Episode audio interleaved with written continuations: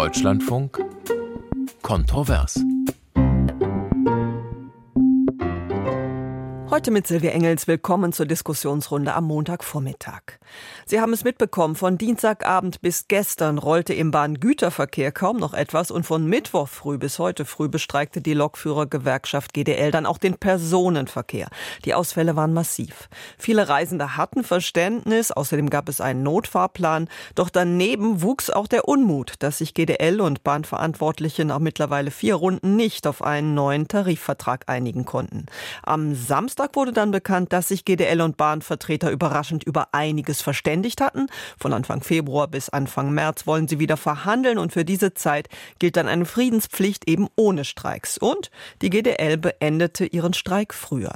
Diese Annäherung hat viele erfreut, doch vom Eis ist die Kuh damit noch nicht. Aus der Politik kommen nach dieser langen Phase der Unversöhnlichkeit Forderungen, das Streikrecht vielleicht zu verändern, um ausufernde Tarifkämpfe gerade in der kritischen Infrastruktur einzuhegen. Unser Thema heute in Kontrovers. Rekordstillstand bei der Bahn. Ist das Streikrecht reformbedürftig?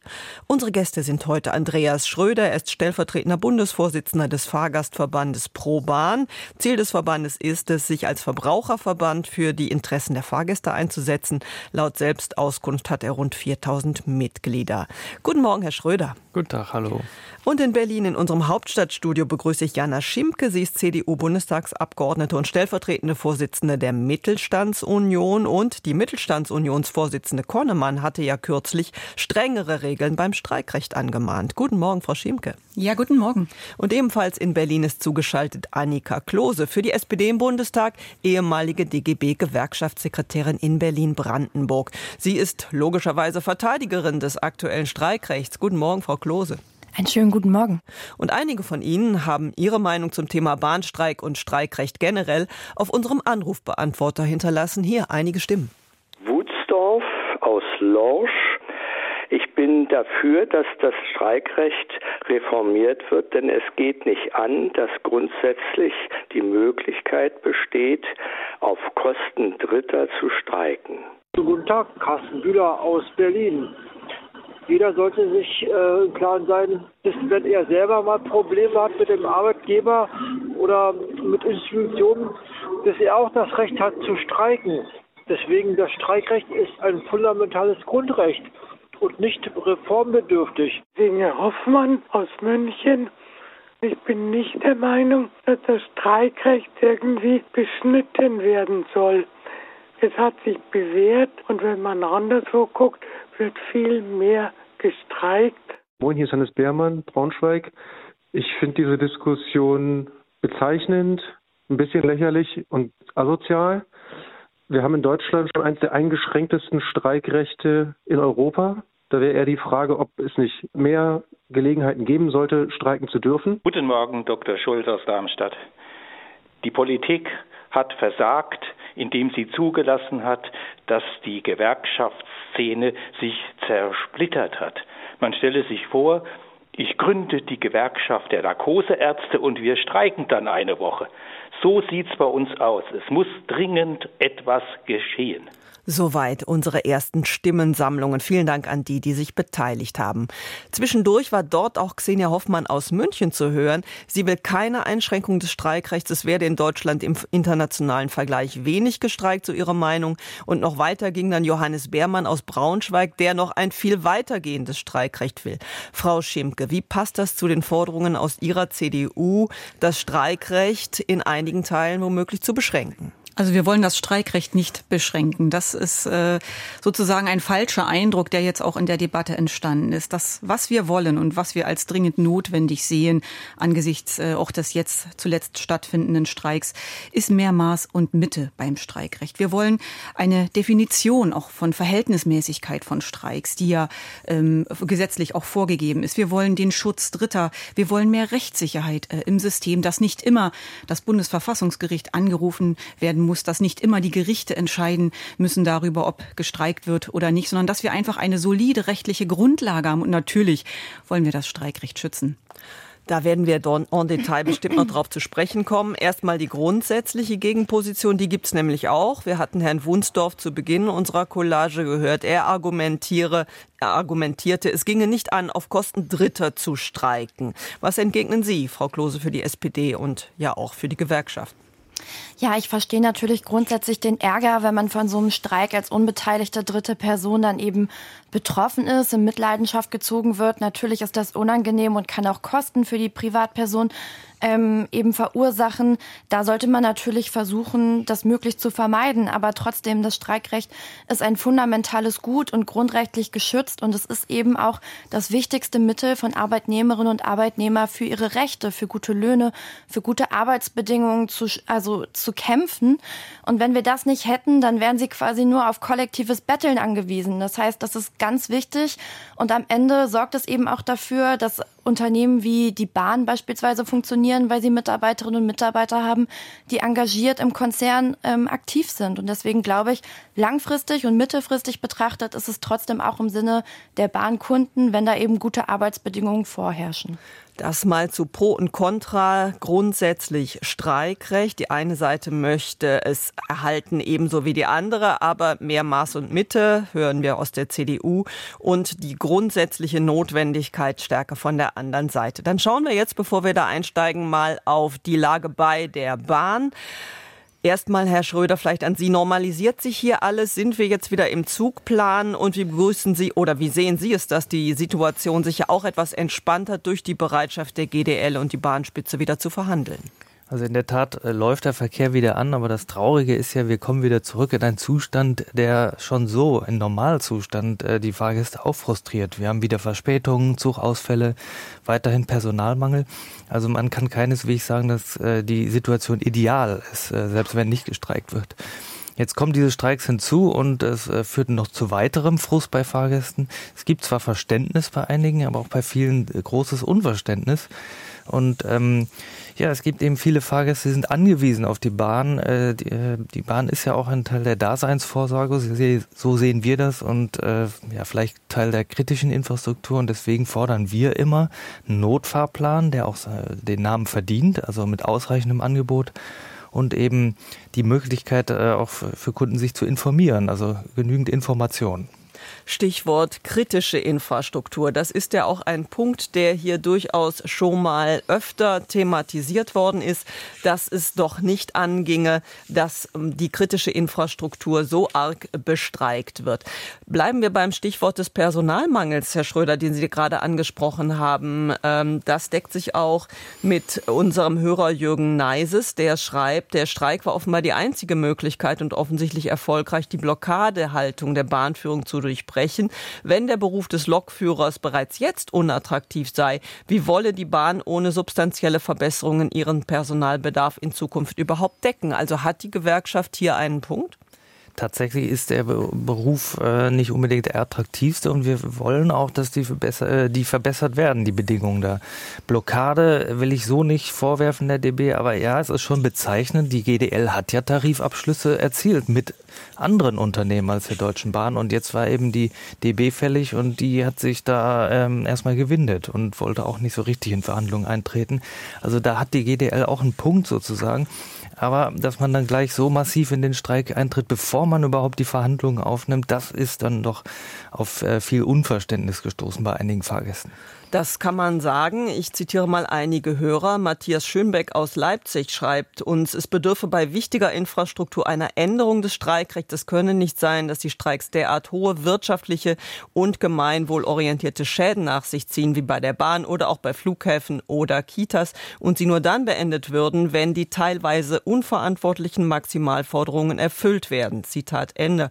Und auch Thomas Günther schreibt uns, in Bereichen der allgemeinen Daseinsfürsorge und dazu gehöre die Bahn Autobahn müsse das Streikrecht gesetzlich restriktiver geregelt werden. Das gebiete auch der Klimaschutz, denn viele würden sich dreimal mehr überlegen, vom Auto auf die Bahn umzusteigen, wenn sie aufgrund des drohenden Streiks als unzuverlässig gelten würden. Frau Klose, was machen Sie aus diesen Argumenten? Ich glaube, dass wir hier halt zwei Debatten haben, die sich ja miteinander vermengen. Das eine ist eben um die Infrastruktur Schiene, wo wir dringend besser werden müssen und wo, glaube ich, die Probleme, die auch im Konzern der Deutschen Bahn eben verankert sind, wie beispielsweise der massive Personalmangel, natürlich ein großes Problem darstellen, dass man da eben auch Investitionen nachholen muss, dass die Schiene unbedingt, unbedingt attraktiver werden muss, sowohl für den Personen- als auch für den Güterverkehr ist außer Frage.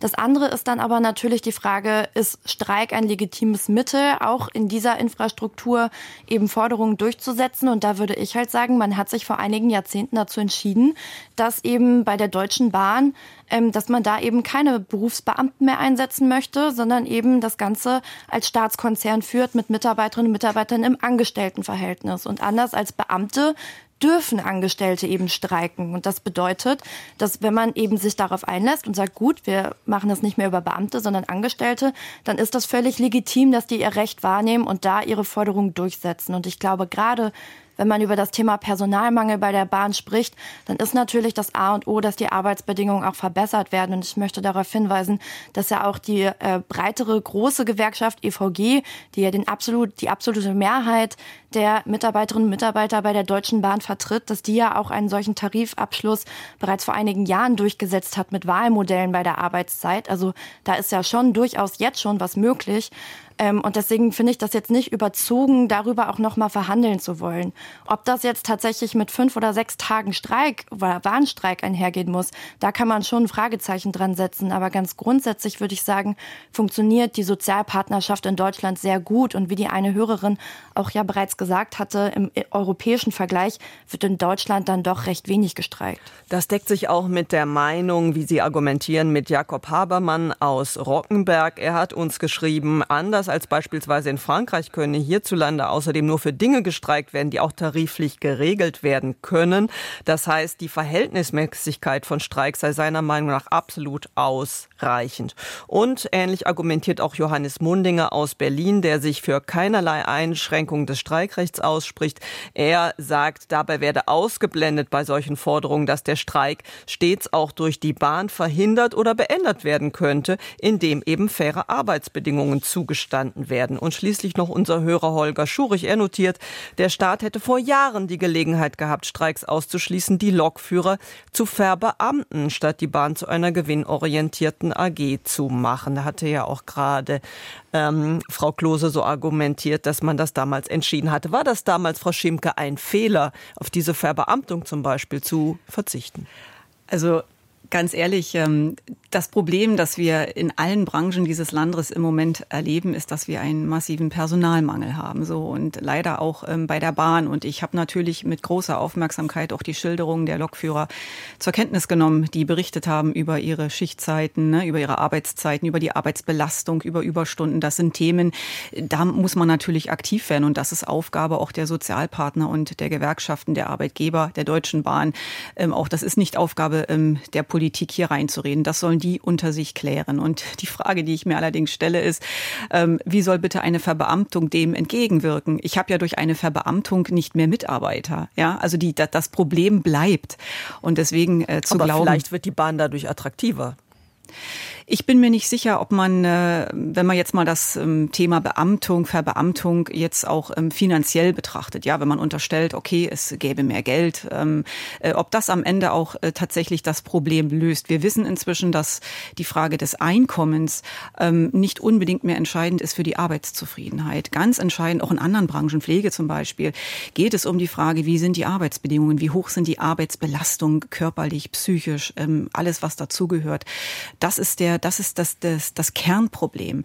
Und deswegen ähm, glaube ich, der Auftrag, den hier auch die Sozialpartner haben, geht deutlich äh, über die Frage der Einkommenserzielung und der Tarifverhandlungen hinaus. Bleiben wir noch kurz bei den Grundsatzforderungen, die ja von der CDU kamen, was das Streikrecht angeht. Da waren solche Modelle im Spiel, dass eben eine Schlichtung verpflichtet, äh, verpflichtend werden soll, bevor man eben zu solchen groß angelegten Streiks aufruft. Man möchte mehr Elemente den Gerichten auch geben, dass sie die Verhältnismäßigkeit möglicherweise auch auf den wirtschaftlichen Schaden hin prüfen. Was stellen Sie sich da genau vor? Also Sie können davon ausgehen, dass wir ähm, keine Vorschläge machen, die Sozialpartnerschaft beschädigen. Im Gegenteil, was wir wollen, ist Fairness und Ausgleich. Wir sehen immer die Streiter für die Arbeitnehmer, aber auch unsere Unternehmen im Ausgleich, im Gleichgewicht miteinander. Und darauf zielen auch unsere Vorschläge ab. Wir wollen Frieden in diesem Land. Ja, wir wollen gesellschaftlichen Frieden. Und was wir eben feststellen jetzt auch mit diesen Streiks zuletzt, ist, dass diese Gesellschaft mitunter schon ähm, wirklich sehr, sehr äh, äh strapaziert wurde. Ja, dass Millionen Menschen nicht zur Arbeit kommen, ähm, dass es ein unglaubliches Konfliktpotenzial, eine unglaubliche Unzufriedenheit gibt. Und deswegen noch einmal, wir wollen nicht das Streikrecht einschränken. Im Gegenteil, es ist eines unserer höchsten Güter, die wir im Bereich der Tarifautonomie haben. Wir wollen Tarifautonomie schützen, aber um sie zu schützen, brauchen wir Waffengleichheit. Das ist ganz, ganz wichtig. Wenn eine Seite stärker wie die andere wird, dann habe ich am Ende Tarifflucht. Ja, das ist das Ergebnis, was wir leider auch oft sehen. Es geht um Waffengleichheit. Es geht darum, dass wir beim Verfahren, wie streiken wir, wie setzen wir oder wie setzen setzen Gewerkschaften auch ähm, Forderungen um, dass man sich an Regeln hält, dass es klar ähm, festgelegte Regeln gibt. Und ganz ehrlich, in unserem eigenen Leben, ähm, wir eskalieren doch nicht zu Beginn, ja, sondern man setzt sich erst einmal an den Tisch, man redet, man verhandelt, man schaut sich in die Augen, ja, und alles andere kommt danach. Und was wir jetzt eben erlebt haben, ist, dass es zuerst kommt, jetzt die Eskalation zuerst kommt. Das ist wirklich auch keine gute Grundlage, um hm. zum guten Ergebnis zu kommen. Entschuldigung, dürfte ja, ich da einmal kurz Natürlich, da gebe ich auch die, die Stimme von Peter Zündorf rein, der ähnlich ähnlich argumentiert, es müsse ein demokratisch beschlossenes Streikrecht geben, zum Beispiel Notwendigkeit einer Schlichtung vor Streik. Jetzt Sie dagegen, Frau Klose. Ja, also ich muss sagen, dass geht mir jetzt hier deutlich zu weit. Es ist ja nicht so, als würde und würde äh, die Sozialpartnerschaft und das Streikrecht im Moment einfach völlig frei und ohne irgendwelche Regeln laufen, sondern in den allermeisten Fällen läuft das ja wirklich sehr geregelt, sehr gesittet und sehr sozialpartnerschaftlich, wie gesagt, miteinander ab. Und dass es jetzt mal einen Streik gibt, wo auch mal ein größerer Ausstand passiert, das ist ja schon wirklich eigentlich die absolute Ausnahme. Das passiert in diesem Land äußerst selten. Und man muss auch sagen, wir haben ja auch gerade Zeiten mit einer sehr hohen Inflation gehabt, wo die Tarif Tarifabschlüsse teilweise einfach kaum hinterherkommen. Wir haben Debatten darüber, lohnt sich das Arbeiten und so weiter. Und gerade in diesen Zeiten dann eben zu sagen, naja, ob das Streiken jetzt vielleicht überzogen sei, finde ich dann ehrlich gesagt schon schwierig. Denn ich finde es total legitim, dass die Arbeitnehmerinnen und Arbeitnehmer da auf ihr Recht pochen und diese Arbeitsbedingungen umgestalten wollen. Und das darf auch mal ein bisschen eben, ja, darf auch mal ein bisschen wehtun, denn das ist ja nun mal eben auch das Recht der Arbeitnehmerinnen und Arbeitnehmer. Und ganz ehrlich, die Arbeitgeber haben auch das Recht der Ausschließung. Das heißt, es gibt auch die Möglichkeit für die Arbeitgeber, in der Zeit des Streiks dann beispielsweise den Lohn nicht weiter zu zahlen. Und ähm, das ist ja schon eine Form der Waffengleichheit. Ich glaube, das ist in Deutschland ein sehr gut austariertes Recht und ähm, das sich eben auch etabliert hat über die letzten Jahrzehnte. Und die GDL geht jetzt natürlich sehr weit. Ich glaube, da gibt es auch jetzt nicht so richtig nur Schwarz und Weiß in diesem konkreten Konflikt. Ich glaube auch, dass da sicherlich das ein oder andere Gespräch sinnvoll gewesen wäre. Und deswegen begrüße ich es auch sehr, dass man den Streik jetzt nicht die sechs Tage durchgezogen hat. Aber im Ausnahmefall sowas auch mal zu machen, halte ich für legitim und verkraftbar. Schauen wir nochmal spezifischer vielleicht auf die Bahn. Ähm, da würde ich gerne noch eine Frage an Herrn Schröder richten. Wir haben eine Stimme von Wolfgang Daub aus Konstanz unser Hörer schreibt hier, das Problem sei seiner Einschätzung nach nicht die GDL oder das Streikrecht, sondern die Führung des Staatskonzerns Deutsche Bahn AG. Er kritisiert zu späte Sanierung und Investitionen in überteuerte Prestigeprojekte, also eine Fehlsteuerung hier. Die habe diese Probleme auch für die Lokführer und auch die Unattraktivität dieses Berufs gebracht. Stimmen Sie dazu? Äh, nicht per se. Ähm, also es gibt einen Investitionsstau, da muss man den Ball aber auch ein bisschen an die Politik durchspielen. Dieser Investitionsstau hat sich einfach über Jahrzehnte so ergeben. Wir sind ein Autoland, wir haben nicht so viel in die Bahn investiert, wie andere Länder das etwa tun, Schweiz und Österreich als Beispiel. Ja, und das rächt sich nun.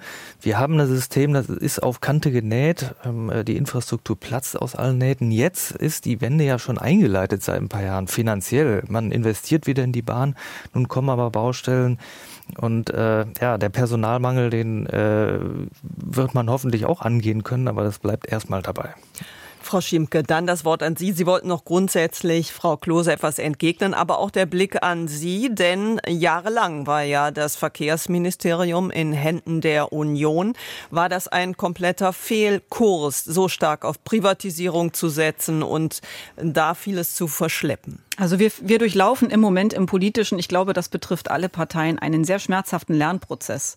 Ja, wir blicken auf die Vergangenheit und fragen uns natürlich auch in der Union, was hätte man anders machen, was hätte man besser machen müssen. Ja, und uns ist äh, schon durchaus bewusst, ähm, dass äh, in Sachen Zukunftsinvestitionen ähm, deutlich selbstbewusster vorangeschritten hätte werden müssen. Also da gebe ich Ihnen durchaus recht. Aber aus Fehlern lernt man, aus Fehlern muss man lernen. Das ist unsere Aufgabe. Also Politik werden Sie nie fehlerfrei erleben. Es wird immer, ja, es, es, es wird immer die Situation sein, dass es auch äh, Fehler gibt, dass Fehler gemacht werden. Entscheidend ist, ob man das am Ende für sich eingesteht und Schlüsse daraus zieht und versucht, besser zu werden. Ja, und insofern aktuell geht es darum, diesen Haushalt hier durchzubringen, dieses Land finanziell auf gute ähm, Füße zu stellen und eine Zukunftsoption auch zu bieten und da auch die Frage zu stellen, wo wollen wir investieren? Ja, was ist, was ist uns wichtig? Und insofern ganz klares Ja. Natürlich, die Verkehrsinfrastruktur auch bei der Bahn muss hier eine große Rolle einnehmen. Ich will aber noch mal was zum Thema Verhältnismäßigkeit sagen sagen. Wir haben in den letzten Tagen 144 ähm, Stunden Streik erlebt und 14 Stunden wurde lediglich davon verhandelt. Also zu sagen, dass das, was jetzt gelaufen ist, verhältnismäßig und auf Augenhöhe war, kann ich so nicht sehen. Und man muss immer wissen, bei Verhandlungen, natürlich geht jede Seite mit ihren Maximalforderungen rein. Und es braucht auch eine Zeit, bis man sich dann auf Augenhöhe begegnet, ja. Aber dann sofort die erste Gelegenheit zu nutzen, um zu streiken und dann wirklich auch dieses Land auch an die Belastungsgrenze zu bringen, ähm, das kann es nicht sein. Es diskutieren heute Jana Schimke von der CDU, Annika Klose von der SPD, beide Bundestagsabgeordnete bei dem Ausschuss Arbeit und Soziales, dazu Andreas Schröder vom Fahrgastverband Pro Bahn. Und angerufen hat uns Herr Zick aus Kiel und er ist nun in der Leitung. Guten Morgen, Herr Zick. Ja, schönen guten Morgen. Äh, Daniel Zick ist übrigens der Nachname komplett. alles klar, Daniel Zick, alles klar. Daniel Zick, genau, mhm. aus Kiel, Hamburg und York im alten Land, genau. Ähm, ja, ich wollte nur sagen, dass, um auf Ihre Eingangsfrage einzugehen, äh, ganz eindeutig ich sagen muss, dass der Streikrecht ist natürlich nicht reformbedürftig. Das kann man verfassungsrechtlich ganz klar sagen. Und es wäre auch wirklich fatal, überhaupt eine Diskussion loszutreten. Das halte ich für völlig falsch. Äh, die Diskussion ist auch wieder typisch, dass sie dann zum Anlass genommen wird, wenn gewisse, sagen wir mal, wirtschaftsliberale Kreise der jüngeren Gattung genau wieder meinen, jetzt können wir da mal wieder versuchen reinzuhauen. Das ist völlig falsch und es weiß auch jeder, der vernünftig verfassungsrechtlich darüber nachdenkt, das funktioniert Licht. Und das ist auch gut so. Da hat äh, die Frau Klose völlig recht. Ich wollte ihr nur noch ganz kurz beipflichten, dass sie völlig recht hat, auch mit dem Hinweis, man hat sich mal vor 30 Jahren dazu entschieden, etwas zu ändern. Wo übrigens auch die SPD, wo Frau Klose ja eine gewisse Affinität dazu hat, auch leider Ja gesagt hat, nämlich diese Bahnreform durchzusetzen. Diese unsägliche Bahnreform, die, deren Folgen wir in verschiedenen Formen immer noch spüren. Und wir spüren sie jetzt eben auch darin, dass wenn man sozusagen frei, sozusagen frei zivilrechtlich nur noch handelsrechtlich Gesellschaften hat, dass dann natürlich, wie gesagt, wie sie auch schon sagte, Arbeitnehmer auch streiken dürfen. Und das war früher alles nicht ganz so dramatisch, weil man das unter der Hand mit den dortigen Tarifkräften dann mit den Gewerkschaften geregelt hat. Die waren übrigens auch noch nicht so verfädet wie heute.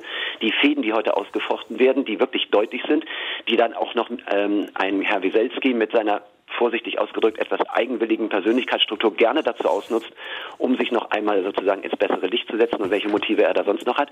Der nahm natürlich, wie man auch gemerkt hat, keine Rücksicht auf irgendwelche Gemeinwohlbelange, denn ihm war das wichtig, sein Ego durchzusetzen, auch im gegen der Interessen der Massen. Und da hast er genau gewusst, er wollte nie richtig verhandeln. Das ist richtig. Nur das darf nie dazu führen, dass man diese Diskussion bitte ausweitet hinsichtlich grundsätzlich jetzt mal Reform durchzusetzen. Das hat überhaupt nichts. Das eine hat mit dem einen und anderen nichts zu tun. Das sollte man dringend trennen. Und ich kann nur von so einer Verflechtung dringend warnen. Mhm. Aber wie gesagt, die Bahn ist hier in diesem typischen Zustand, in dem sie heute ist, ein klares Bild dessen, wir haben das und das vor 30 Jahren so beschlossen. Dann müssen wir leider mit diesen Folgen leben. Ich finde die nicht gut. Ich würde mir gerne wieder eine Bahn wünschen mit Arbeitnehmern, die erstens entweder staatlich wieder sozusagen organisiert oder wie auch immer hoheitlich organisiert arbeiten. Da können auch gerne wieder vernünftige Berufsbeamte dabei, vor denen habe ich massiven Respekt gehabt, als sie ihren Dienst vernünftig getan haben, denn die waren wenigstens zufrieden und wussten, sie sind abgesichert. Und solche Arbeitnehmer oder auch solche Beamte sind mir deutlich lieber als andere. Ja, Herr Daniel Zick, da ist jetzt einiges drin drin gewesen. Sie haben in einigem Herr, äh, Frau Klose beigepflichtet, aber auch die Kritik grundsätzlich an der Bahnreform. Frau Schimke, was entgegnen Sie Herrn Daniel Zick? Naja, ich würde gerne entgegnen, dann nennen Sie mir bitte ein Beispiel, wo der Staat der bessere Unternehmer ist. Also wir haben zurzeit eine veritable Krise in unserer deutschen Wirtschaft in allen Branchen, die sich jetzt eben auch bei der Bahn zeigt. Und ich weiß ehrlich gesagt nicht, wie wir mit staatlichen Strukturen hier für eine Verbesserung sorgen sollen. Also man kann sich ja keine Mitarbeiter backen, ja, worin am Ende auch dieses ähm, Problem fußt und dann immer so dieser reflexartige Ruf nach dem Staat, wenn wir alles jetzt öffentlich machen und verbeamten. Ich meine, es wird am Ende für uns alle teurer. Das muss man ganz klar sagen. Und Unternehmen sind immer dazu angehalten, natürlich auch für schlanke und effizientere Strukturen ähm, zu sorgen. Und äh, dann kommt es natürlich auch auf die Rahmenbedingungen, die staatlichen Rahmenbedingungen darüber hinaus an. Das müssen wir im Deutschen Bundestag unter anderem tun. Das ist richtig. Ich kann aber auch nicht verstehen, warum jetzt diese, diese, diese Aufgeregtheit plötzlich da ist, was eine Reform des Streikrechts angeht. Also es geht nur um grundlegende Regeln des Miteinanders. Wir wollen nichts abschaffen, wir wollen nichts verbieten, ja, wir wollen auch nichts sanktionieren. Es geht um Regeln, um ein Regelwerk, nach dem wir miteinander leben und arbeiten. Und insofern kann ich das nicht unterstützen. Herr Daniel Zick, wollen Sie noch mal entgegenhalten? Wenn ich das darf, gerne. Also Klar. wie gesagt, ich halte es, äh, ich, ich, diese Reaktion ist für mich nur dahingehend von der Dame bezeichnend, dass sie natürlich aus ihrer Sicht in ihrem äh, Blickfeld des wirtschaftspolitischen Denkens argumentiert. Das kann sie auch gerne tun. Ich habe auch nicht äh, gesagt, ich habe reflexartig irgendwelche Staat Verstaatlichungen wieder gefordert. Ich habe gesagt, man hat das damals gemacht und man wusste, worauf man sich da einlässt. Man wollte das aber so und jetzt muss man mit diesen Folgen leben, was man dann hat. Ich habe gesagt, in diesem Fall wäre es vielleicht nicht schlecht, denn die Bahn ist auch ein Stück Daseinsvorsorge Vorsorge. Und da wäre es wirklich nicht schlecht, sie nicht dem reinen Wettbewerb unbedingt auszusetzen, sondern sich dann darum zu kümmern, es kostet zwar mehr, aber dafür hat sie ja auch eine Grundversorgungsaufgabe, die sie dann zufrieden lösen könnte. Und wenn Sie mir noch eine Bemerkung gestatten, das, äh, was die Dame dann gesagt hat, das ist nicht die Lösung. Frau Schimke, ja. Äh, Frau Schimke, sehr mhm. richtig. Äh, das äh, halte ich äh, für, sagen wir mal, nicht bedenkenswert zu sagen. In diesem Fall haben sich Persönlichkeitsstrukturen getroffen, wenn, wie hier, ich will nicht den Namen immer wieder aussprechen, aber wenn ein Gewerkschaftsvorsitzender sagt, ich will das so und so machen und dann hält er sich nicht an die nicht gesetzlichen Spielregeln, die eigentlich gelten sollten, sich erst einmal vernünftig zusammenzusetzen, wirkliche Tarifverhandlungen zu wollen, sondern zu sagen, ich lege es wahrscheinlich darauf an, ich will mir noch mal ein, was weiß ich, Denkmal setzen oder ich will mir noch einmal zeigen, wie gut ich bin und dass ich gegen die andere Gewerkschaft mhm. besser bin als diese, dann ist das ein Verstoß gegen gesetzte Spielregeln der Fairness vielleicht im Arbeitskampf oder auch im Kollektivarbeitsrecht, aber es ist einen, den man nicht dann dadurch reflexartig beantworten sollte, wie jetzt müssen wir aber grundlegende Spielregeln gesetzlich schaffen. Denn genau das den Bärendienst hat dann Herr Weselski leider in der Öffentlichkeit gesetzt, dass er dieses Ergebnis erzielt, dass dann diese Leute sich wieder bestätigt fühlen, unbedingt zu, äh, zu beschränken. Und das wird eben nicht funktionieren, weil es nicht ja. geht. Das lässt Artikel 9 und auch die Diskussion und auch die, äh, die äh, Entscheidung darum lassen das nicht zu. Und das ist auch gut so. Artikel 9, das zur Ergänzung, das ist der Grundgesetzartikel zur Koalitionsfreiheit, der auch das Streikrecht absichert. Ich bedanke mich für die Argumente, Herr Daniel Zick. Einen Aspekt möchte ich gerne weitergeben an Frau Klose, nämlich den, das Stichwort das Persönliche, was ja möglicherweise auch gerade rund um Herrn Wieselski hier eine große Rolle spielte. Sehen Sie hier die Gefahr, dass man da Einzelakteuren doch so viel Macht gibt und dass dann das ganze Streikrecht von einigen in Frage gestellt wird, weil eben diese Unversöhnlichkeit dann am Ende bleibt? Also ich möchte erstmal nochmal sagen, es gibt grundlegende Regeln des Miteinanders im Streiken, im Streikrecht und in der Sozialpartnerschaft. Also wenn das hier jetzt gerade den Zungenschlag bekommt ähm, durch die Äußerung von Frau Schimke, dann muss ich sagen, das ist nicht der Fall, sondern wir haben halt äh, Friedenspflichten, während die Tarifverträge gelten. Wir haben dann eben das gute Miteinander, dass man dann sich normalerweise erstmal hinsetzt und verhandelt. Ähm, und dann eben natürlich auch wieder Friedenspflichten, wenn die Verhandlungen laufen. Meistens äh, ver verständigt man sich darauf und das funktioniert auch. Äh, Streiks dürfen auch nur von Gewerkschaften ausgerufen werden. Es gibt keine politischen Streiks in Deutschland. Also ähm, es gibt schon ganz viele Regeln rund ums Streiken hier in Deutschland und es ist mitnichten so, dass da quasi wilder Westen herrscht. Herr Weselski, ja, das ist natürlich ein Thema für sich und deswegen sagte ich vorhin auch, ähm, dass es in dieser Auseinandersetzung jetzt nicht nur Schwarz und Weiß gibt, denn hier geht es einerseits natürlich ähm, um das Thema, darf man streiken, inwiefern ist das legitim? Und dann muss man sich das Ganze natürlich nochmal anschauen, worum geht es denn hier vielleicht auch noch? Also Herr Weselski vertritt eben eine sogenannte, also eine Spartengewerkschaft, die GDL, im Gegensatz zur EVG, was ja die deutlich größere Gewerkschaft im Bahnkonzern ist, also von den 220.000 Mitarbeiterinnen und Mitarbeitern des Bahnkonzerns Konzerns äh, vertritt die GDL etwa 40.000, die EVG 180.000 Beschäftigte. So. Und ähm, die GDL versucht da eben ähm, zusätzliche Mitglieder wahrscheinlich für sich zu gewinnen in dieser Auseinandersetzung, weil sie aktuell halt eben nur in sehr kleinen Teilen des Konzerns verhandeln darf. Und da hat sie sich mit den Lokführern natürlich eine sehr verhandlungsmächtige Sparte als Ausgangspunkt ausgesucht. Denn ohne einen Lokführer, ohne eine Lokführerin fährt eben der ganze Zug nicht. Während halt mhm. die EVG zum Beispiel halt auch die Servicekräfte ähm, und äh, die Leute hinter der Infotheke und so weiter mit organisiert und dann eben auch für alle versucht, was rauszuhandeln. Und da gibt es so einen Machtkampf, der ausgefochten wird, der da sicherlich auch mit reinspielt und sicherlich auch für den Herrn Wieselski da ein Ansporn ist, eben ja quasi auf den Tisch zu hauen und sich da als starken Mann zu geben. Da sind wir beim Stichwort der Spartengewerkschaft. Da will ich noch mal an Herrn Dr. Schulz, der zu Anfang in unserer Hörerstimmencollage auftaucht, erinnern. Er hat ja auch den politisch Verantwortlichen die Verantwortung dafür zugewiesen, dass sie diese Zersplitterung der Gewerkschaftslandschaft zugelassen haben, indem damals das Gewerkschaftsgründen vor einigen Jahrzehnten erleichtert wurde und damit eben einzelnen, besonders, sage ich mal, wichtigen Branchen, Lokführer, Piloten, Ähnlichen mehr Macht gegeben wurde. War das ein Fehler, Frau Schimke?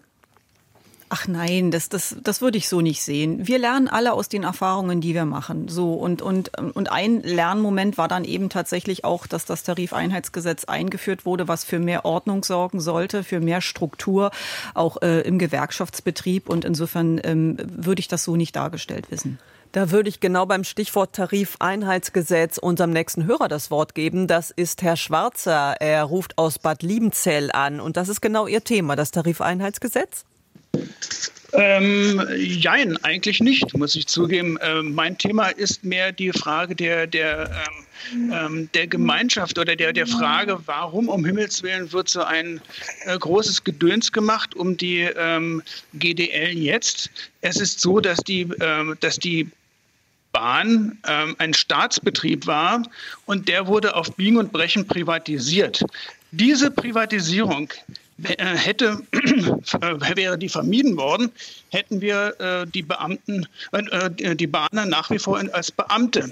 Und erst dadurch, dass die ähm, Bahn privatisiert wurde, kam die Notwendigkeit auf, äh, Beana, äh, äh, dass die Bahner sich organisieren mussten, beziehungsweise die ehemals äh, Bahngewerkschaft, die EVG, ähm, hat, äh, lebt in meiner Meinung nach immer noch im Beamtentrott. Und diese, äh, das ist die, die eigentliche Ursache des Ganzen. Warum hat man diese Bahn auf, äh, und, und auch die Posten nebenbei gesagt oder Telekom priva, äh, auf unbedingt privatisieren müssen. Wir hätten uns viele Probleme äh, vom Hals gesch äh, geschafft, beziehungsweise gar nicht erst geschaffen, hätte man äh, diese Pri Privatisierungen nicht mhm. durchgeführt. Ist angekommen, Herr Schwarzer. Vielen Dank für Ihren Beitrag. Das gebe ich direkt nochmal an Frau Klose weiter. War dieser ganze Kurs damals ein Fehler?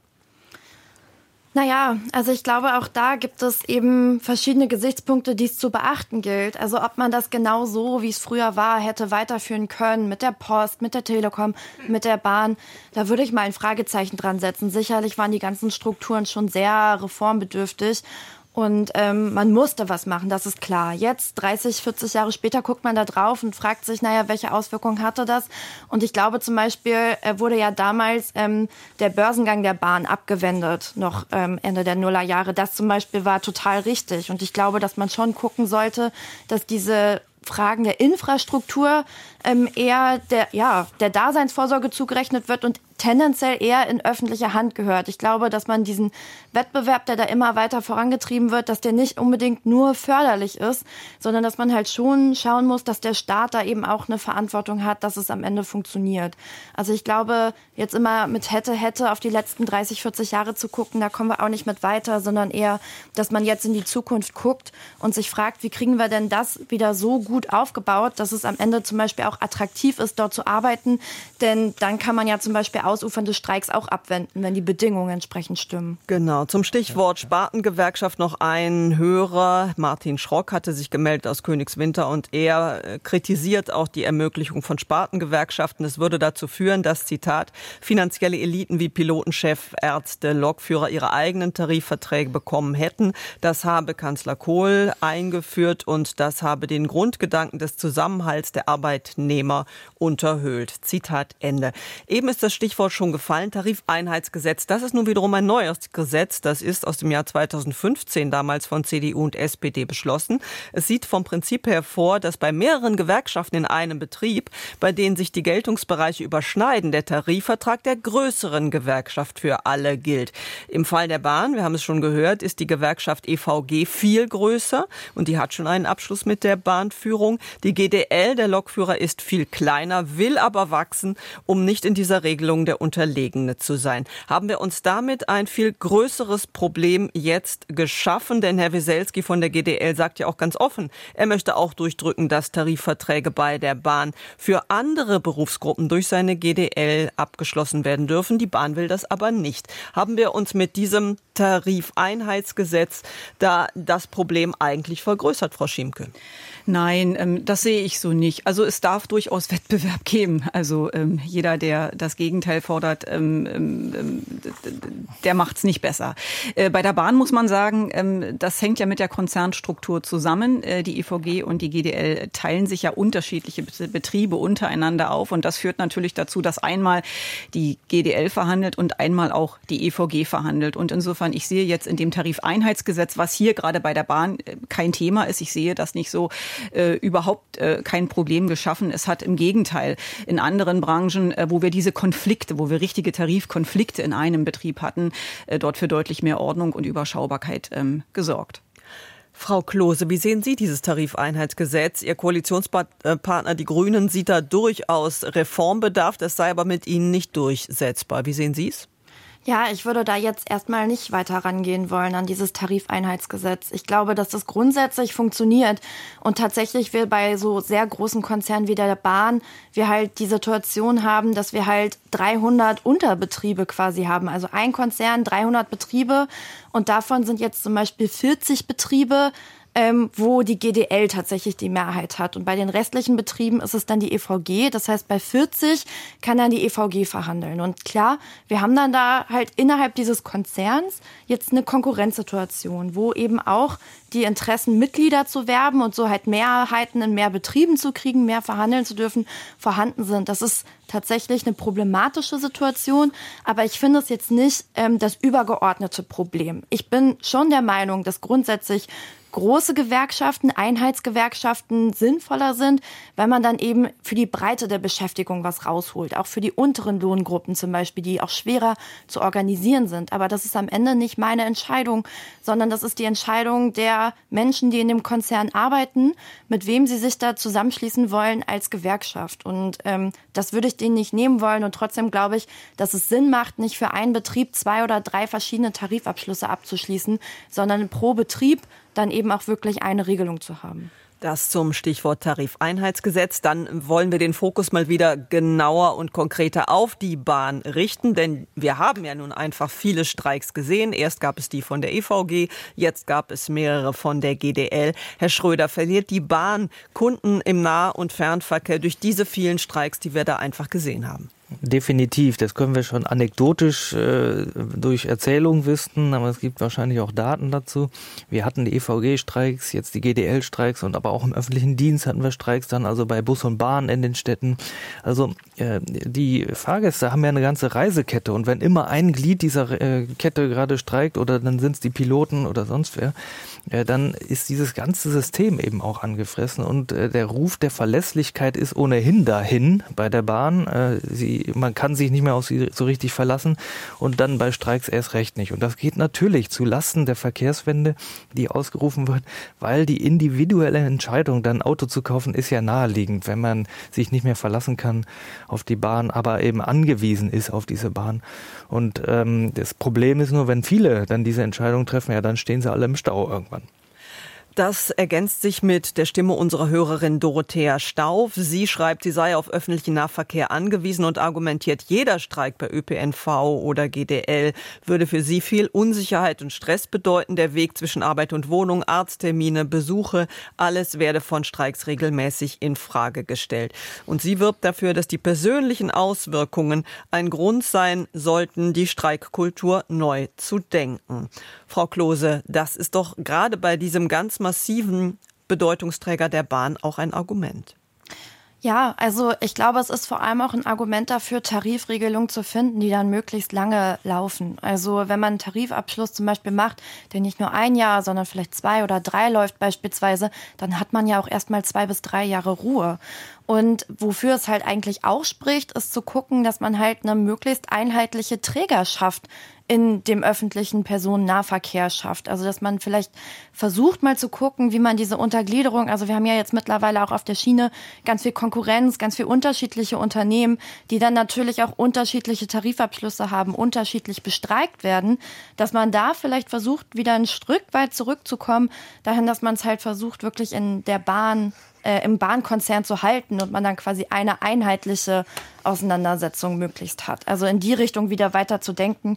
Ähm, es ist ja zum Beispiel so, dass die GDL bei den NE-Bahnen schon verhandelt hat ähm, und jetzt versucht das, was sie da verhandelt hat, beim Bahnkonzern auch durchzudrücken, weil sie den NE-Bahn zugesagt hat, das, was sie bei der Bahn rausholen, das kann man dann übertragen. So, also ein bisschen einen ungedeckten Check. Und das sind natürlich dann Konkurrenzsituationen, Auseinandersetzungen, wo dann auch unterschiedliche Unternehmen auf der Schiene gegeneinander ausgespielt werden. Und natürlich geht das am Ende zu Lasten von denjenigen, die halt auf diese verschiedenen Puzzleteile im Schienennetz angewiesen sind. Also da in der Struktur weiterzudenken, wie man es wieder eher zusammenführt, wäre, glaube ich, sehr im Sinne der äh, ja, der Menschen, die den ÖPNV nutzen wollen. Das wäre sehr sinnvoll, aber kurzfristig müssen wir uns natürlich auf weitere Streiks bei der Bahn einstellen. Herr Schröder, wie hat denn nach Ihrer Beobachtung der Notfallfahrplan der Bahn funktioniert? Mit dem sollten ja zumindest 20 Prozent der Züge fahren. Hat das so weit geklappt, dass dann doch dass nicht das ganze System lahm lag? Ja, lustigerweise äh, hört man von einigen Fahrgästen, dass plötzlich mal die Bahn pünktlich kommt,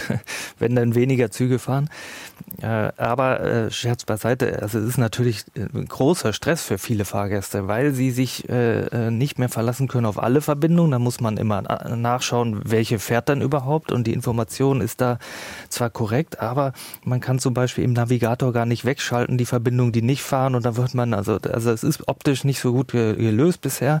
Naja, und wenn man denn fahren kann, ja, also der Verkehr lief.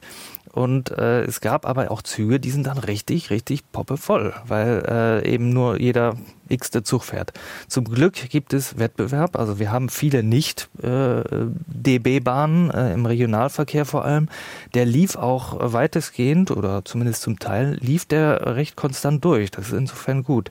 Im Fernverkehr wiederum ging es auf runter auf 20 Prozent etwa. Und da, da, ja, da waren dann einige Züge sehr leer, weil Fahrgäste sich schon darauf eingestellt haben und dann gar nicht erst gefahren sind. Stichwort Wettbewerb. Verliert die GDL, verlieren vielleicht auch andere Gewerkschaften bei der Bahn langsam vielleicht doch an Druckpotenzial, je öfter sie streikt, weil man sie besser umgehen kann. Sowohl die Bahn durch Notfallfahrpläne als auch, obwohl es ökologisch nicht gewünscht wird, weil sich die Menschen umorientieren? Also wir sehen, äh, wir kennen ja alle Flixtrain, Flixbus, äh, es gibt aber auch Flugzeuge. Also das sind schon Alternativen, die man im Fernverkehr nehmen kann. Mietwagen auch, die werden dann allerdings immer teuer bei Streiks.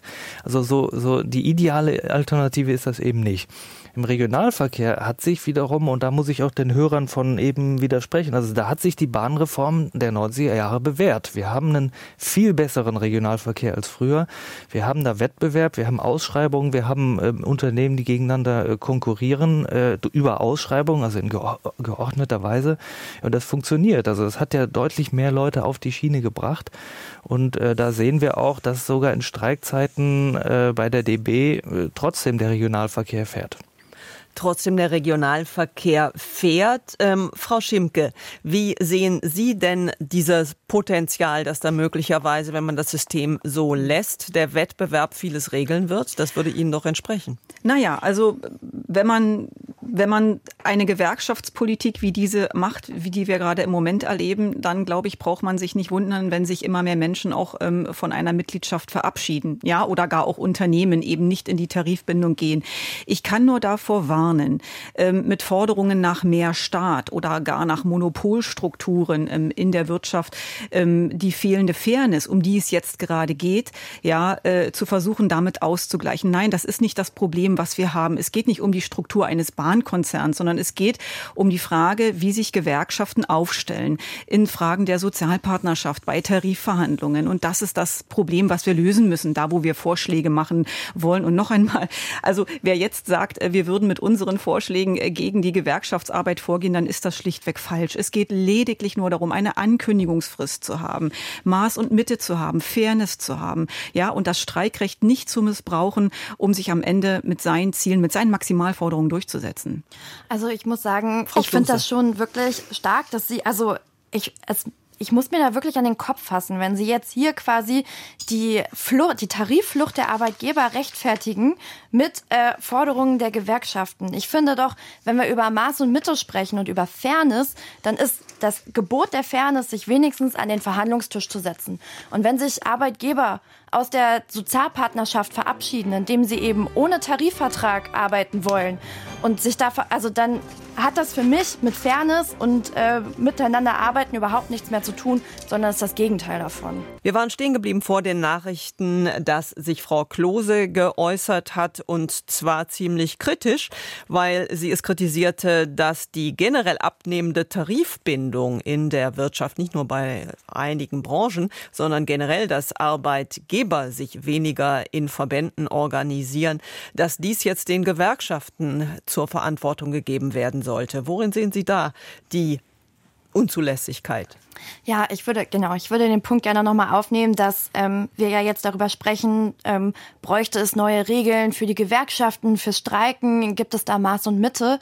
Und da wollte ich den Blick auch nochmal gerne auf die Arbeitgeberinnen und Arbeitgeber richten, denn es ist so, dass sich eben immer mehr Arbeitgeberinnen und Arbeitgeber aus der Tarifbindung verabschieden, aus der Sozialpartnerschaft verabschieden. Man kann ja nur Dinge miteinander vereinbaren, wenn beide Parteien sich an den Tisch setzen, die Arbeitgeber und die Arbeitnehmerinnen und Arbeitnehmer. Und jetzt sehen wir, dass in Deutschland in den letzten Jahrzehnten die Tarifbindungen massiv runtergegangen sind. Nur noch 51 Prozent der Beschäftigten profitieren überhaupt noch von einem Tarifvertrag. Und warum machen die Arbeitgeber das? Treten da eben aus den Arbeitgeberverbänden aus und äh, setzen dann eben darauf, dass alle Arbeitnehmerinnen und Arbeitnehmer quasi einzeln ihre äh, Löhne verhandeln müssen. Naja, weil dann insgesamt geringere Löhne bei rumkommen und zum Beispiel auch statistisch äh, in Unternehmen ohne Tarifvertrag sehr viel weniger zum Beispiel Urlaubs- oder Weihnachtsgeld gezahlt wird, ähm, auch mehr gearbeitet wird stundenweise. Und das heißt für die Arbeitgeberinnen und Arbeitgeber ist es ein System des Lohndumpings. Und da finde ich es ehrlich gesagt ziemlich unfair, das den Gewerkschaften in die Schuhe zu schieben und zu sagen, ja, ja, die sollen sich jetzt mal an noch mehr Regeln halten, als es sowieso schon gibt. Ich fände es ja fair, wenn die Arbeitgeber überhaupt mal an den Verhandlungstisch zurückkommen würden ähm, und sich da eben verpflichten würden, miteinander darüber zu sprechen. Und das äh, da wollen wir tatsächlich ja in dieser Legislatur noch ein Tariftreuegesetz auf den Weg bringen. Das bedeutet, dass Mittel des Bundes dann nur noch an Unternehmen vergeben werden, die tatsächlich einen Tarifvertrag haben. Dazu kann sicher auch Frau Schimke was sagen, ergänzt aber um die Bitte, die unsere Hörerin Andrea Betting per Mail geäußert hat, nämlich an Sie, Frau Schimke, konkret zu benennen, was Sie denn rund um diese Streikreformideen, Streikrechtreformideen, die Sie haben, anwenden ja, möchten. Genau, also es sind im Wesentlichen vier Punkte. Es geht uns äh, zunächst einmal um die Frage, wie verhandeln wir miteinander? Und klar muss sein, dass bevor man streikt, also Streik ist das letzte Mittel, das man anwenden kann, dass vorher vorher ein verbindliches Schlichtungsverfahren stattfindet, sofern man sich nicht einigt. Das heißt, da kommen dann sozusagen auch Leute dazu, die versuchen zu vermitteln, die versuchen zu helfen. Das kann sehr, sehr hilfreich sein und das betrifft insbesondere die kritische Infrastruktur. Der erste Vorschlag. Der zweite. Uns geht es darum, dass äh, im Bereich der Grundversorgung, also Flugbahn, Schiffe, Energie, Wasser, Rettungsdienste, dass wir dort einen sogenannten Notdienst ähm, vorhalten, um sozusagen die kritische Infrastruktur auch am Laufen zu halten. Dritter Punkt. Wir wollen eine viertägige Ankündigungsfrist, bevor bevor es dann zum Streik kommt.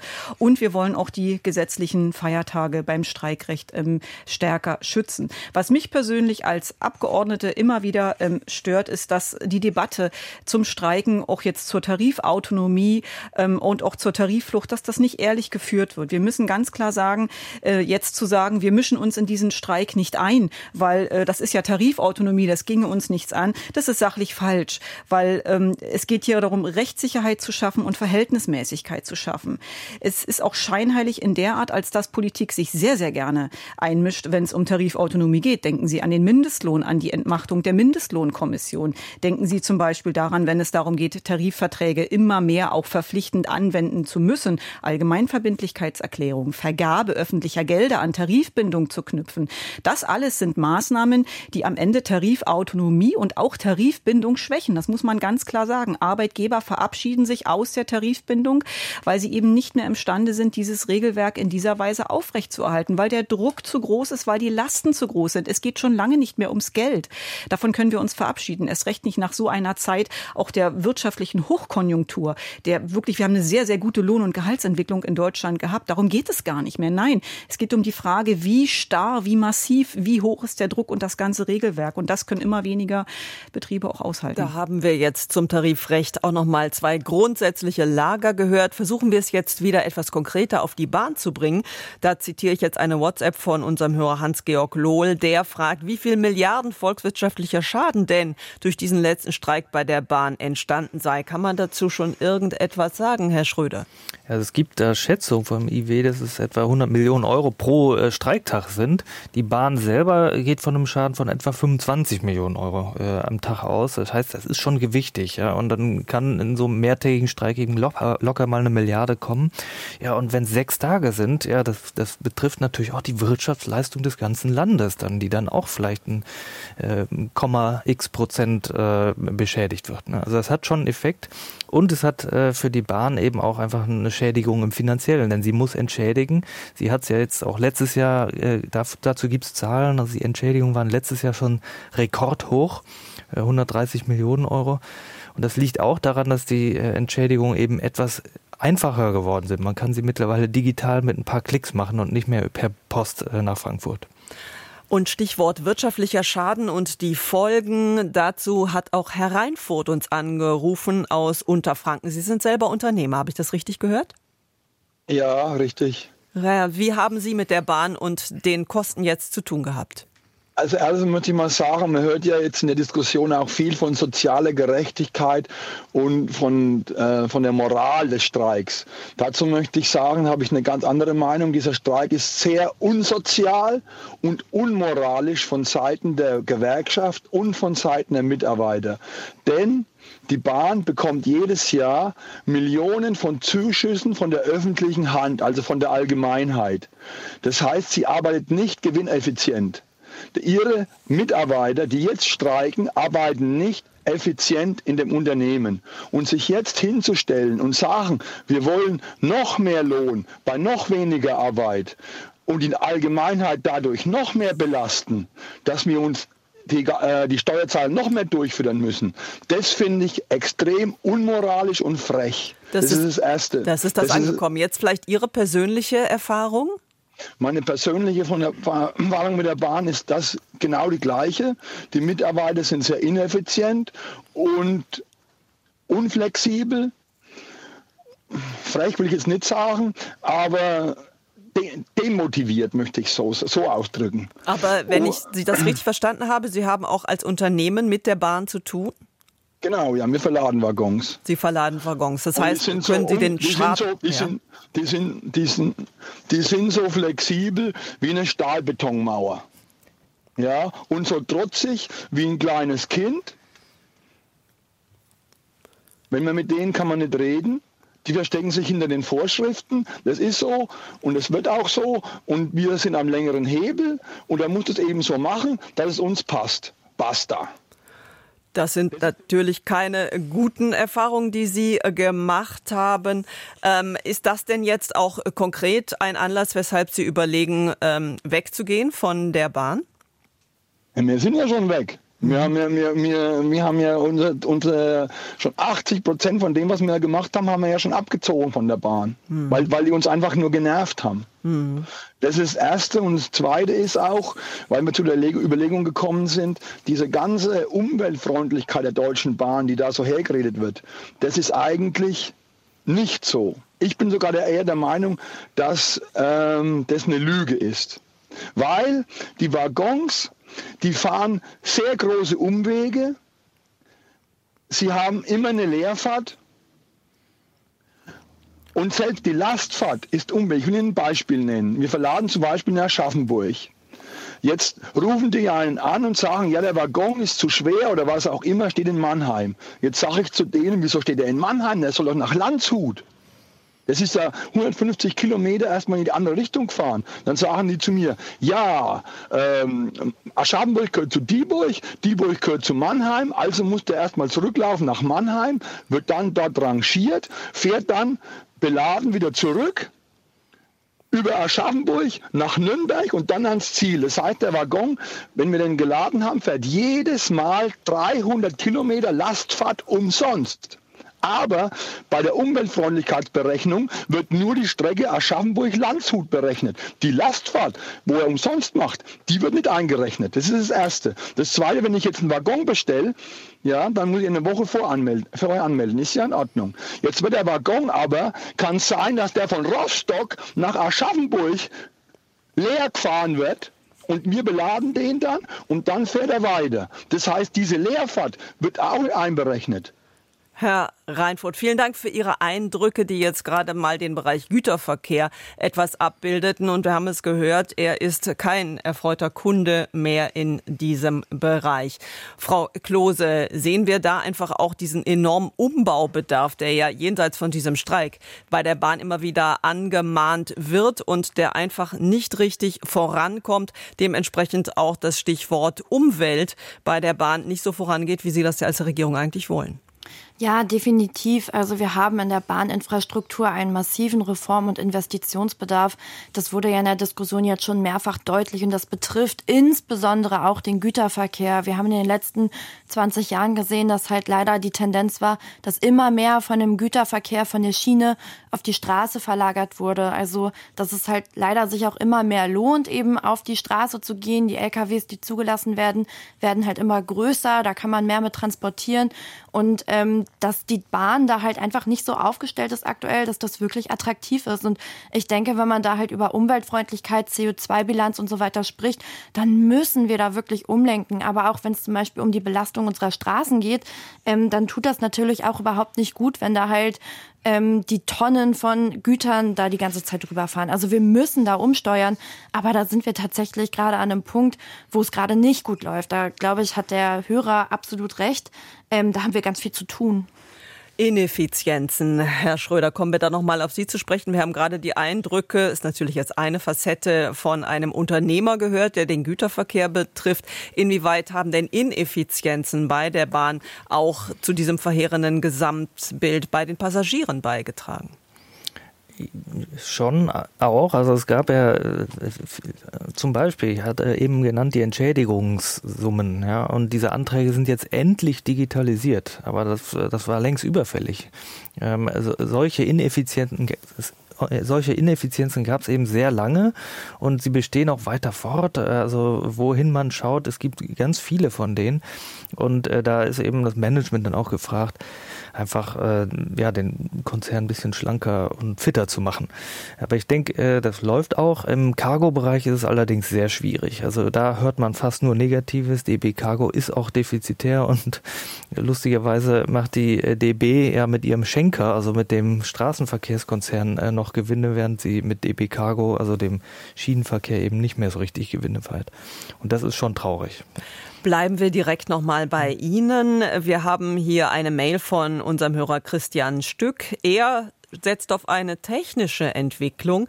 Er schreibt, von allen Verkehrsmitteln sei die Bahn prädestiniert für das autonome Fahren. Mittelfristig benötige man keine Lokführer mehr und die Politik solle kurzfristig den gesetzlichen Rahmen für einen führerlosen Bahnbetrieb schaffen. Gibt es solche Überlegungen nach Ihrer Kenntnis bei der Bahn, Herr Schröder? Äh, also da sind wir noch weit davon entfernt. Es gibt das wohl, ähm, vor allem bei äh, Bahnsystemen, die lokal sind, also in begrenzten Räumen, da gibt es welche. Äh, und ähm, nehmen wir zum Beispiel Düsseldorf, wo ich bin, da gibt es ja eine Schwebebahn ja, am Flughafen zwischen Terminal und äh, dem Bahnhof. Aber äh, ich sehe das noch nicht direkt kommen äh, landesweit für äh, die Bahn. Ja, sie ist prädestiniert für ein System, weil es eben auch äh, äh, wenig ja, Vermischung gibt. Dadurch ist sie eher als äh, der Autoverkehr prädestiniert für so eine Automatisierung. Aber ähm, Lokführer können getrost äh, noch in die nächsten Jahre blicken. Ich glaube, es gibt weiterhin Personalbedarf. Und selbst wenn man es automatisiert hat, äh, ich glaube, Fahrgäste setzen sich lieber rein in ein Flugzeug und in ein, eine Bahn, äh, die eben auch ein, äh, ja, vorne jemanden hat, der im Notfall auch eingreifen kann. Dann haben wir noch ein paar WhatsApps und Mails hier, die auch, sag ich mal, die breite Diskussion widerspiegeln. Hier haben wir eine, wo geschrieben wird, die tarifliche Einigung könne auch Grundlage für Verhandlungen eines individuellen außertariflichen Arbeitsvertrages sein, sofern es um einen ähnlichen Tätigkeitsbereich geht in Bezug auf die Lokführer, während das zum Beispiel ein Busfahrer im lokalen Busunternehmen. Bevor man auf Streik schimpfe, sollte man das im Hinterkopf behalten. Und dann haben wir die Gegenstimme von E.M. Möhring. Er hat uns eine E-Mail geschrieben. Er argumentiert, selbst wenn die Bahn jetzt aus der Schusslinie sei, stehen Streiks von Verdi bei der Luftsicherheit und in kommunalen Verkehrsbetrieben in diesem Frühjahr an. Auch hier würden wieder Millionen Unbeteiligte in ihrer Lebensgestaltung angegriffen. Zitat, kurz vor dem wirtschaftlichen Abschmieren Deutschlands jetzt auf dem Streikrecht zu beharren, ist sehr kurzsichtig. Zitat Ende. Frau Klose, hier baut sich doch auch ein gewaltiger grundsätzlicher Streit in der Gesellschaft auf, oder?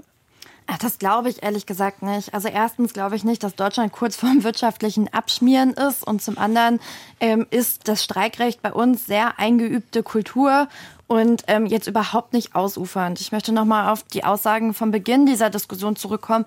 Wir sind im europäischen Vergleich ähm, eigentlich im unteren Drittel, was Streiks angeht. Zum Beispiel, wenn man jetzt mal nach Frankreich schaut, da wird sehr viel häufiger gestreikt. Die haben auch ein sehr viel größeres Streikrecht, umfangreicher. Die haben auch politische Streiks. Das haben wir hier gar nicht. Und wir sind nun mal auch in einer Zeit, wo wir eben eine massive Inflationsentwicklung haben. Also natürlich wollen die Arbeitnehmerinnen und Arbeitnehmer dann auch einen Gehaltsplus haben. Und wenn wir wollen, dass sich Arbeiten in diesem Land lohnt und die Leute auch motiviert zur Arbeit kommen und auch ihre Arbeitsfähigkeit erhalten, dann muss über Arbeitslohn, über Weiterbildungsmaßnahmen, über Arbeitszeitreduzierung auch gesprochen werden können. Und ich glaube, dass es da wichtig ist, dass die Arbeitnehmerinnen und Arbeitnehmer auch ihren Forderungen wirklich Nachdruck verleihen können. Und in den aller, allermeisten Konflikten passiert das ja wirklich sehr rücksichtsvoll. Also dass man halt wirklich auch das vorher ankündigt, dass man vorher verhandelt und nur wenn es nicht funktioniert, dann auch davon Gebrauch macht, eben in den Warnstreik oder tatsächlich auch Streik zu treten. Und da würde ich überhaupt nicht ran wollen. Frau Schimke, wie sehen Sie das? Sie haben diese vier Vorschläge, Schlichtungsverfahren, mhm. Notdienst, ähm, längere Ankündigungsfrist und gesetzliche Feiertage ausnehmen, ja gemacht. Auf der anderen Seite, es wird im internationalen Vergleich hier in Deutschland vergleichsweise wenig gestreikt. Und Jetzt scheint bei der Bahn ja auch es so gekommen zu sein, dass man sich auch so wieder an den Verhandlungstisch setzt. Das heißt, ist das alles überflüssig, was Sie da vorschlagen? Nein, weil wir beobachten das Problem ja schon längere Zeit, nicht erst jetzt mit dem aktuellen Auseinandersetzung zwischen der GDL und der Bahn. Ne? Wir haben ja schon seit Jahren diese massiven Einschränkungen äh, in der in der kritischen Infrastruktur und deswegen sind unsere Vorschläge auch durchaus schon etwas länger äh, gediehen. Am Übrigen Ihre Ankündigung, die Sie gerade machten, dass Verdi jetzt bereits auch in Kürze wieder erneute Streiks in anderen Bereichen ankündigt, zeigt natürlich, dass es sich hier nicht um einen Einzelfall oder um eine Befindlichkeit eines Herrn Weselski handelt. Ne? Wir haben hier tatsächlich ein Problem und das sollte in Deutschland geregelt werden. In anderen Ländern ist es das übrigens auch, ja. Äh, das darf man äh, dazu sagen und zu sagen, naja gut, bei uns wird ja noch nicht so viel gestreikt wie in anderen Ländern. Das ist für mich jetzt nicht das entscheidende Kriterium. Ich Aber in Frankreich zum Beispiel könnte man auch äh, aus grundsätzlichen politischen Überlegungen streiken. Das ginge hier ja gar nicht. Ja, aber nichtsdestotrotz brauchen wir auch hier in Deutschland Deutschland ähm, eine Regelung. Das, das ist die, diese, diese, diese, diese Forderung unsererseits, die ist ja gewachsen aus diesen massiven Konflikten, die wir hier in Deutschland jetzt auch erleben und den erheblichen ökonomischen Schaden, den wir am Ende auch ähm, erfahren. Denken Sie bitte auch äh, im, im Bereich des internationalen Güterverkehrs. Ja, also es sind ja auch andere Länder von den Streiks bei uns betroffen. Und noch einmal, es geht nicht darum, dass wir Rechte einschränken wollen. Nein, wir wollen nur ein gesetzliches Regelwerk, an das man sich zu halten hat, in der Hoffnung, dass man schneller und besser besser zur Einigung kommt. Das Stichwort internationaler Vergleich ist jetzt schon mehrfach gefallen. Herr Schröder, wie sehen Sie die Bahnsituation im internationalen Vergleich, sowohl was die Leistungsfähigkeit angeht, was die Betroffenheit angeht, aber auch was die Ausstände angeht? Also faktisch stimmt, dass wir in Deutschland im Vergleich zu anderen Ländern re relativ wenige Streiks haben. Ich erinnere mich äh, selbst an Fahrten in Frankreich, da ist es viel ungeordneter mit den Streiks. Und ja, es gibt politische Streiks, ja, da äh, treten dann die Lokführer plötzlich in den Ausstand wegen irgendeiner Rentenreform, wo der Arbeitgeber ja nichts für kann. Also solche Dinge wollen wir möglichst nicht haben in Deutschland. Da orientieren wir uns lieber an der Schweiz oder Österreich oder anderen Ländern. Da wird relativ wenig gestreikt. Problem ist aber selbst außerhalb dieser Streikphasen und da äh, ähm, ja, hat die Deutsche Bahn leider keinen guten Ruf. Ähm, sie ist unpünktlich und äh, nicht verlässlich, das auch zu Normalzeiten und das auch im internationalen Vergleich. Dann versuchen wir jetzt fünf Minuten vor Ende der Sendung noch kurz den Blick nach vorne zu richten. Vielleicht erstmal konkret bei der Bahn. Wir führen zwar jetzt keine Tarifverhandlungen, aber beide Seiten sprechen demnächst wieder miteinander. Wir wissen, es gibt nach wie vor die Auseinandersetzung über die Arbeitszeit für Schichtarbeiter. Auf der anderen Seite nähert man sich hier bei der Inflationsausgleichsprämie schon wieder etwas an. Erwarten Sie, Frau Schimke, dass die Kuh zumindest bei der Bahn bald vom Eis ist? Ich denke, dass ich bin optimistisch. Ich hoffe das, ja, dass die Herren und Damen äh, sich dort auch einigen und dass es auch zu einer guten Einigung kommt. Ich weiß allerdings auch nicht, äh, wer am Ende die Arbeit machen soll. Also wenn wir in Deutschland immer mehr auch über Arbeitszeitreduzierung diskutieren, was ich in der Sache durchaus nachvollziehen kann, weil die Belastung der Mitarbeiter, die steigt natürlich, je weniger Kolleginnen und Kollegen es gibt in einem Betrieb. Das ist durchaus der Fall. Aber wenn wir jetzt als Lösung präsentieren, zu sagen, na ja, wir arbeiten alle einfach weniger, dann werden am Ende auch weniger Züge fahren. Und das muss ein eine Gesellschaft sich auch dessen bewusst sein. Frau Klose, was erwarten Sie rund um die jetzt wieder anlaufenden Tarifgespräche bei der Bahn, auch vor dem Hintergrund, dass es ja auch Gerüchte gibt, dass, weil die Bahn ja nun ein staatlich besetzt, besessenes Unternehmen ist, dass es dort möglicherweise auch ein bisschen öffentlichen Druck oder hinter den Kulissen Druck gab, jetzt wieder an den Verhandlungstisch zu gehen. Erwarten Sie, dass das nun den Durchbruch gibt? Also ich glaube, insgesamt war der Druck auf beide Seiten ja hoch, jetzt wieder zu verhandeln und an den Tisch zu kommen. Man muss dazu sagen, die Bahn hatte natürlich auch schon Vorschläge auf den Tisch gelegt, auch vorher schon, bevor der Streik losging und jetzt eben nochmal Bereitschaft gezeigt zu verhandeln. Ähm, ich hoffe doch sehr, dass man jetzt zueinander kommt. Aber ich finde auch das Zeichen, dass man jetzt gesagt hat, fünf Wochen Friedenspflicht, fünf Wochen wird jetzt auf jeden Fall nicht gestreikt und verhandelt. Das ist doch schon mal ein guter Weg. Man wird jetzt hinter verschlossenen Türen miteinander sprechen. Ich glaube, das ist der richtige Weg, um sich da einigen zu können ähm, und hoffe, dass es da vorangeht. Und beim Thema Arbeitszeiten würde ich sagen, ja, natürlich haben wir die Situation, dass auch beispielsweise im Bahnkonzern, aber eigentlich fast in allen großen Unternehmen in Deutschland, auch in kleineren, ähm, eben viele Arbeitskräfte jetzt zum Beispiel in Rente gehen, man eine große Fach- und Arbeitskräftelücke hat. Aber gerade in Schichtarbeit muss man natürlich auch gucken, dass die Arbeit am Ende ableistbar ist. Denn man findet halt auch keine Arbeitskräfte, wenn die Arbeitsbedingungen unattraktiv sind. Gerade in einem Arbeitsmarkt, der halt eher ein Arbeitnehmerinnenmarkt ist. Also die Leute sich mittlerweile ihre Jobs mehr oder weniger aussuchen können, wenn sie eine gewisse Qualifizierung mitbringen. Da muss man als Konzern halt auch einfach attraktiv bleiben.